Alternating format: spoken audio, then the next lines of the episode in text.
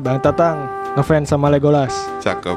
Selamat datang di episode 12. 12. Kita sudah di episode di season 3. Di season 3. episode ke-12 which mean Benar. season 3 episode kedua sih ya sebenarnya. Ya, sebenarnya. Oke, nah. Karena udah jauh nih ya. Hmm. Kemarin kan kita udah ngomongin tema yang berat-berat, terus Iya. minggu lalu kita udah ngomongin science gitu. Hmm. Kita hari ini kita ngomongin yang ringan tapi eh, berguna banget ya di arkeologi gitu. Benar. Eh, sebenarnya ini nggak jauh-jauh dari kita. dari Ah. kita. Dari Kehidupan maksudnya kehidupan sehari-hari ya, jadi Heeh. Obrolan ringan sehari-hari ya. Iya. Kayak kenal. Kenal ya? Eh, mungkin waktu sebelum kita di arkeo di kuliah di arkeo gitu, kita kalau Hmm. ke museum eh, benda ini tuh banyak banget kita lihat Betul. gitu ya kan. Jadi itu apa tuh yang benda ini kita lihat? Gue betul-betul aja lah. Karcis. Karcis, betul sekali. Ini eh, Emang arca. sekarang udah gak ada, nggak masih ada kagak sih karcis? Nggak ada Udah QR. QR. ya? Iya. Jadi arca. Arca ya? Hmm, Oke, arca. iya. itu paling banyak banget sih. Arca macam-macam arcanya arca dewa-dewa sih, dewa Arca dewi. dewa, dewa, dewi ya. gitu. Hmm. Belum lagi kalau kayak lihat kita lihat dulu di film kayak lihat Sping gitu kan Nah, patung gitu. iya. Terus kayak apa lagi ya? Sping. Nih kayak gue lihat Sping doang nih di Ah. RPUL, cover RPUL. Dan Terus- itu biasanya penggambaran-penggambaran gitu ada di kepercayaan yang politeisme. Iya, jadi Iya yang kan? banyak dewa ya kayak Iya. oh Zeus, gitu Zeus, kan. iya. Nor- Zeus, Nordik, Yunani. Nordik, Yunani Ah. gitu ya. Jadi banyak banget penggambaran dewa-dewi yang eh, di kepercayaan politeisme itu diwujudkan dalam bentuk karya seni, Iya. terutama patung, relief gitu ya. Ya. Dan eh, di dibuat biar eh, umatnya tuh bisa punya koneksi dengan ininya dengan yang mereka puja Oh gitu, gitu. ya kan. Jadi kalau misalnya gua muja Ahmad Dhani gitu, jadi ya, bikinnya patung Ahmad Dhani gitu kan. ya. Kalau ada patung ini patung jangan deh serem Oke, Nah, gitu. ya. tapi eh, walaupun eh, ibaratnya ini kan patung ini sebenarnya hasil buah pikiran ya maksudnya ini, tapi tetap ada ketentuannya. Ada ketentuannya. Nah, iya, ngomongin sakral. ke sakral ya itu Hmm. kembali ke sakral itu. Soalnya gue pernah dengar ada kasus nih kaitannya sama eh, penggambaran kayak gini ya, penggambaran dewa dewi gitu. Jadi kalau lu Hmm. tahu rapper Cardi B, Tahu. rapper kalau cewek tetap rapper ya. Iya dong. Iya Emang kan? apa dong? Woman rapper enggak kan? Rapper Wati. Rapper, rapper, rapper Wati, rapper Wati. Cardi B ini cewek ya? Cardi B. Kan cewek kan. Kalau cowok Iya. Cardiman. Cardiman. kalau anak kecil Cardi boy. Cardi boy. Oke, skip alay. Hmm. Cardi, nah, Cardi B ini waktu tahun lalu sih tepatnya Novemberan juga Hmm. dia itu eh, dikontrak iklanin sepatu. Hmm. Nah, dan tampil di satu majalah sepatu itu dengan eh, gaya layaknya seorang dewi yang banyak tangan gitu. Nah, Hmm. lu tahu dong dewi yang banyak tangan itu siapa? Tahu lah. Siapa? Durga Mahisasura Mardini. Keren banget. Nah, jadi ketika eh, lu tau kan Dewi Durga tuh Tahu. kalau di kita di Arkeo udah tahu kan gitu dia megang banyak laksana ya gitu. Benar. Dia itu kan representasi eh, power of the power of gods. Ya. Jadi eh, gabungan kekuatan dewa-dewa gitu untuk Hmm. mengalahkan tadi siapa nama raksasanya? Mahisasura Mardini. Mahesasura. Oke gitu. Nah, sementara ini si Cardi B itu eh, malah megang sepatu. gitu. Oh. Jadi Ya, kayak ya, malah ya. eh, jadi nah orang eh, Hindu di Amerika tuh kayak kok lu gambarin dewi gue kayak gini sih gitu. Hmm. offended mereka ya. Offended jadi kayak Ruby I'm offended.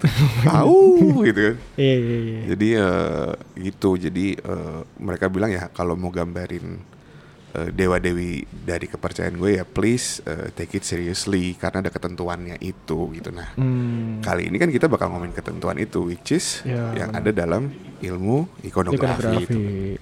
Nah di apa kalau mempelajari gambar dewa-dewi ini Bu Ratnesi itu pernah menyebut sebuah pendekatan yang disebut dengan pendekatan Karena kan ikonografis. ikonografis ya. Iya. iya, iya, itu iya. uh, adalah upaya untuk memahami makna, konteks gitu uh, sebuah karya seni karya ini seni ya gitu. ah, melalui ketentuan dari seniman. seniman. Mm-mm. Jadi patung ini dibedah dari pendekatan ikonografis, Ya benar benar benar.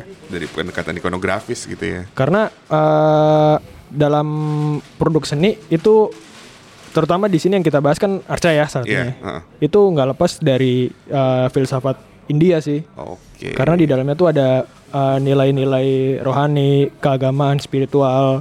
yang itu kental ya. Mm-mm, jadi kalau misalnya uh, buatnya jelek, maka Ya, ya kualitas senimannya juga jelek. Iya, gitu. Oke, daripada kita panjang kata dalam pembukaan, lebih baik kita langsung ke pembicara kita ya. Siapa sih ini pembicaranya? Pembicara kita kali ini ya tentu orang muda, perempuan cantik, Mm-mm. a rising star di salah satu uh, pusat penelitian arkeologi nasional Indonesia. Hmm, Jadi nanti kita langsung ketemu dengan beliau. Eh, dengan bertemu dengan kakak. Oke. Oke, sampai nanti.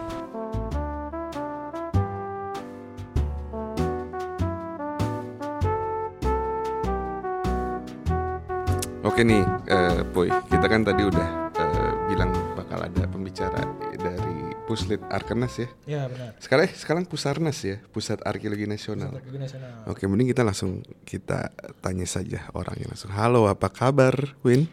Halo, baik, alhamdulillah. Mungkin kita perkenalan diri dulu ya. Boleh, Gitu, boleh, boleh. Cepet aja. Ya, eh, jadi kebetulan eh, oh ya, nama saya Atina Winaya. Nama gue aja sih. Oh, nama gue ya. Oke deh. Iya. Nama gue Atina Winaya, biasa dipanggil Wina.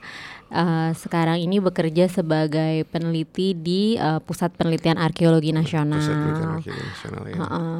Sudah kurang lebih 10 tahun, 10 tahun ya. bekerja di situ. Alhamdulillah. Cipuy pasaran 10 tahun, anak udah SMP loh.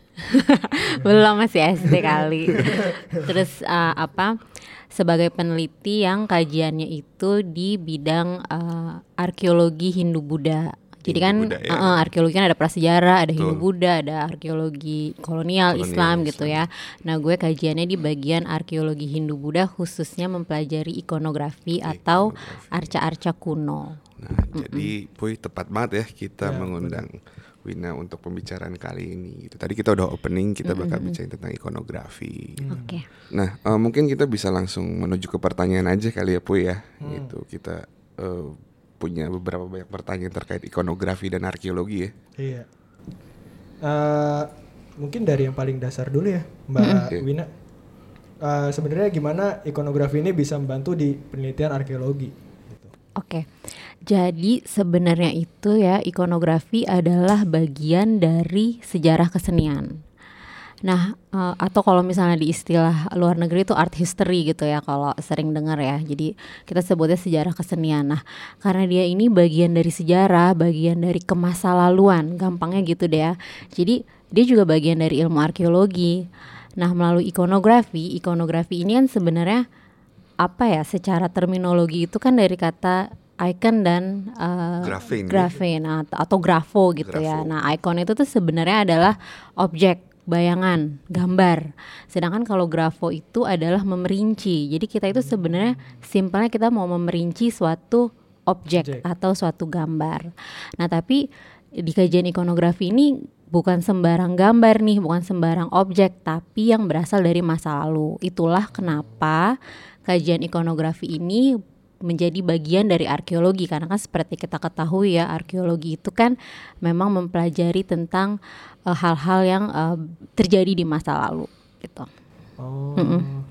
Nah, berarti kan eh, ikonografi ini bisa dibilang juga salah satunya itu mengidentifikasi arca ya. Betul. Nah, sumber apa yang bisa eh, apa ya mendukung gitu untuk penelitian mengidentifikasi arca ini? Jadi sebenarnya em, ikonografi itu luas ya. Jadi eh, apa? Ada banyak em, data gitu yang yang kita bisa eh, pakai untuk kajian ikonografi. Yang pertama ini adalah ya objeknya itu sendiri gitu karena kebetulan gue kan emang kajiannya arkeologi apa ikonografi dari periode Hindu Buddha. Jadi berarti datanya itu adalah arca-arca yang berasal dari periode Hindu Buddha. Gampangnya kalau misalnya di Indonesia kita lihat di Candi Borobudur, Candi Prambanan. Nah, itu kan di candi-candi itu banyak arca ya. Nah, itulah yang menjadi kajian kita. Terus sumber apa sih gitu ya yang bisa membantu menguak uh, tentang kejadian di balik arca itu gitu atau uh, arca itu merepresentasikan apa itu itu kita bisa lihat juga dari sumber-sumber tertulis yang ada di prasasti di naskah-naskah kuno itu bisa jadi data yang ngebantu banget untuk kita memecahkan sebenarnya arca-arca ini mau menggambarkan apa atau mau melambangkan apa gitu. Itu sih. Ya, jadi menarik juga ya Bu ya gitu. karena kita bicara jadinya luas banget ya sebenarnya ikonografis Sebenarnya dalam- luas. Jadi kita bisa belajar tentang si objek itu sendiri ya, si Betul. arca itu sendiri atau bahkan bisa sampai ke kita belajar melalui arca itu kita jadi apa ya berhasil menyingkap gitu masyarakat pendukung arca Iya. itu sebenarnya kayak gimana sih Betul. bisa sampai sejauh itu. Mm, apalagi kemudian ada masalah-masalah dinasnya kan mitologi gitu gitu itu mendukung juga ya. Iya, Ini kemudian menarik juga kan ada istilah ikonometri ya Win benar-benar Nah tentang itu bedanya pengukuran dengan arca. ikonografi dan ikonometri itu apa? Jadi kalau ikonografi itu sebenarnya kita eh, mempelajari arca itu atau ikon itu ya Iya. sebagai eh, objek yang mewakili makna tertentu. Oke. Jadi kalau ikonografi itu sebenarnya kita belajar ke maknanya. Ke maknanya. Jadi ini ada bentuknya kayak gini nih gitu Hmm. ya arca atau apa pun lah ya bentuknya kayak gini. Eh, Bentuk-bentuk ini tuh sebenarnya menggambarkan makna apa sih? Hmm. Makna apa sih yang di, ingin disampaikan di balik bentuk-bentuk itu? Nah, itu yang kita pelajari di ikonografi. Kalau di ikonometri itu tentang pengukurannya. Oh. Jadi kalau misalnya di arca-arca dari periode Hindu Buddha itu eh, karena pengaruh Indianya kuat, Hmm? kita masih berkiblat ke India banget. Jadi Oh, artinya see. ukuran-ukuran arca itu tuh ada ketentuannya yang eh, tertulis di kitab-kitab gitu ya. Eh, ada namanya talamana. Jadi Hmm. di situ tuh udah diukur gitu. Misalnya kalau mata itu sepanjang ruas jari Ah. atau misalnya penggambaran tubuh tuh misalnya berapa kali lengan. Jadi kan Iya. kalau zaman dulu nggak ada sentimeter, ada ya. sentimeter ya. Tapi itu ada apa satuan-satuan pengukuran yang memang digunakan dan itu tuh harus diikutin banget. Kenapa? Supaya wujud arca yang digambarkan itu tanda kutip sempurna Iya, gitu kan. Kayak kita ya, kan kalau ngelihat arca Borobudur tuh kayak Bagus. udah kayak hidup banget Iya. gitu kan kayak peaceful banget terus serenity-nya dapet dia damai karena emang nggak sembarang dibuat tapi ada pengukuran-pengukuran itu itu kajiannya ada namanya ikonometri, Ekonometri. Oh, oh. Jadi eh, kayaknya ekonometri kalau orang yang gak suka matematik ini ya. Iya sih karena angka-angka banget itu kalau Angka-angka baca banget ya. kitabnya gitu ya ada sih udah ada terjemahannya kan bahasa Inggris angka-angka semua sih. Angka-angka aja, kayak Heeh, baca gue buku juga statistik ya. kayak aduh keder juga sih yang heeh. Nah, nah kit- kalau ekonometri kan kita bicara hitungan nih. Tetapi ada nggak sih kalau misalnya eh lu kan sering penelitian ke lapangan nih, pasti kan juga kadang di lapangan ketemu nih patung dalam penggalian yang lo harus observasi cepet, identifikasi. Oh ini arca ini gitu. Nah, Iya. komponen-komponen apa sih yang penting kalau kita ngeliat ketemu arca Oke. tuh untuk dilihat? Jadi sebenarnya ada yang namanya kayak atribut-atribut kuat nih I yang see. menggambarkan ini tuh tokoh siapa atau ini tuh arca siapa. Kalau di kajian ikonografi Hindu Buddha namanya laksana. Jadi karena eh, periode Hindu Buddha itu em, kebanyakan kan arca-arcanya pasti dewa-dewanya kalau nggak Hindu Buddha ya. Jadi Iya. pasti dewa-dewa yang berasal dari mitologi Hindu dan Buddha. Dan itu udah ada ketentuannya di kitab. Misalnya kalau penggambaran arca siwa nih gitu di dalam agama Hindu, ya udah ada laksana atau at- atribut kuat yang memang jadi penanda tokoh itu. Misalnya ada semacam tasbih atau aksamala, terus dia juga megang kendi atau kamandalu, megang semacam kebut lalat, camara. Iya. Jadi ada em, benda-benda tertentu yang jadi penanda si tokoh Iya. itu, gitu sih. Iya. Dan gak cuman siwa tapi ada banyak, banget, banget, ya. gitu. Ya contohnya kayak kita misalnya pegampang kayak Santa Claus ya dia harus Iya. pakai eh, topi yang Ah, itu atribut gitu, kuat muaranya kan. atribut Udah kuat pasti Santa Claus gitu ya. bajunya merah putih Iya. berjanggut terus pakai topi Santa bahkan Iya. kita bilangnya jadi topi Santa Topi kan karena Santa. emang itu atribut kuatnya dia Santa Claus gitu. ya. Jadi eh, melihat arca itu jadi kita melihat eh, apa? melihat atributnya sih Atribut-atribut yang yang agak repot tuh kalau penggalian terus dan sering terjadi ya kan Iya. kita ya di masa sekarang gitu nemu di kotak gali arca itu kan sudah melewati waktu Iya. ratusan tahun nggak betul. mungkin juga utuh gitu ya banyak juga yang udah nggak utuh lagi terus kadang-kadang aduh cuman tangannya doang nih. Iya. ya kita nggak bisa juga asal ini sih ini nggak boleh. Iya. kita baru bisa bilang dia tokoh tertentu kalau tadi Udah harus ada atribut ada ya, kuat. bisa Nah, kita kenalin betul ya, ya gitu. Eh, terus selain eh, atribut-atribut eh, kayak tadi kan ada arca yang digambarkan tuh ada yang duduk berdiri. Itu juga ada ininya nggak sih mbak? Itu ada aturannya juga sih. Dan ya itu ya kalau misalnya belajar ikonografi Hindu Buddha itu ada banyak sikap. Jadi kalau misalnya sikap dari telapak tangan deh itu ada namanya sikap mudra. Ya. sikap mudra itu juga ada banyak puluhan dan merepresentasikan arti yang berbeda-beda terus ada sikap kaki asana jadi kalau dia duduknya dua kakinya diturunin atau kaki satu diturunin itu ada juga ada ketentuannya Dan asana ini tuh masih dipraktekin di yoga ya. banget jadi Jadi kadang-kadang posisi-posisi yoga tuh Eh, posisi arca eh, ya. eh, jadi dan ternyata tuh nama kuno yang dipakai untuk posisi sikap asana arca dengan nama posisi yoga tuh sama. Sama, eh, eh. oh iya. Gitu sikap-sikap yoga.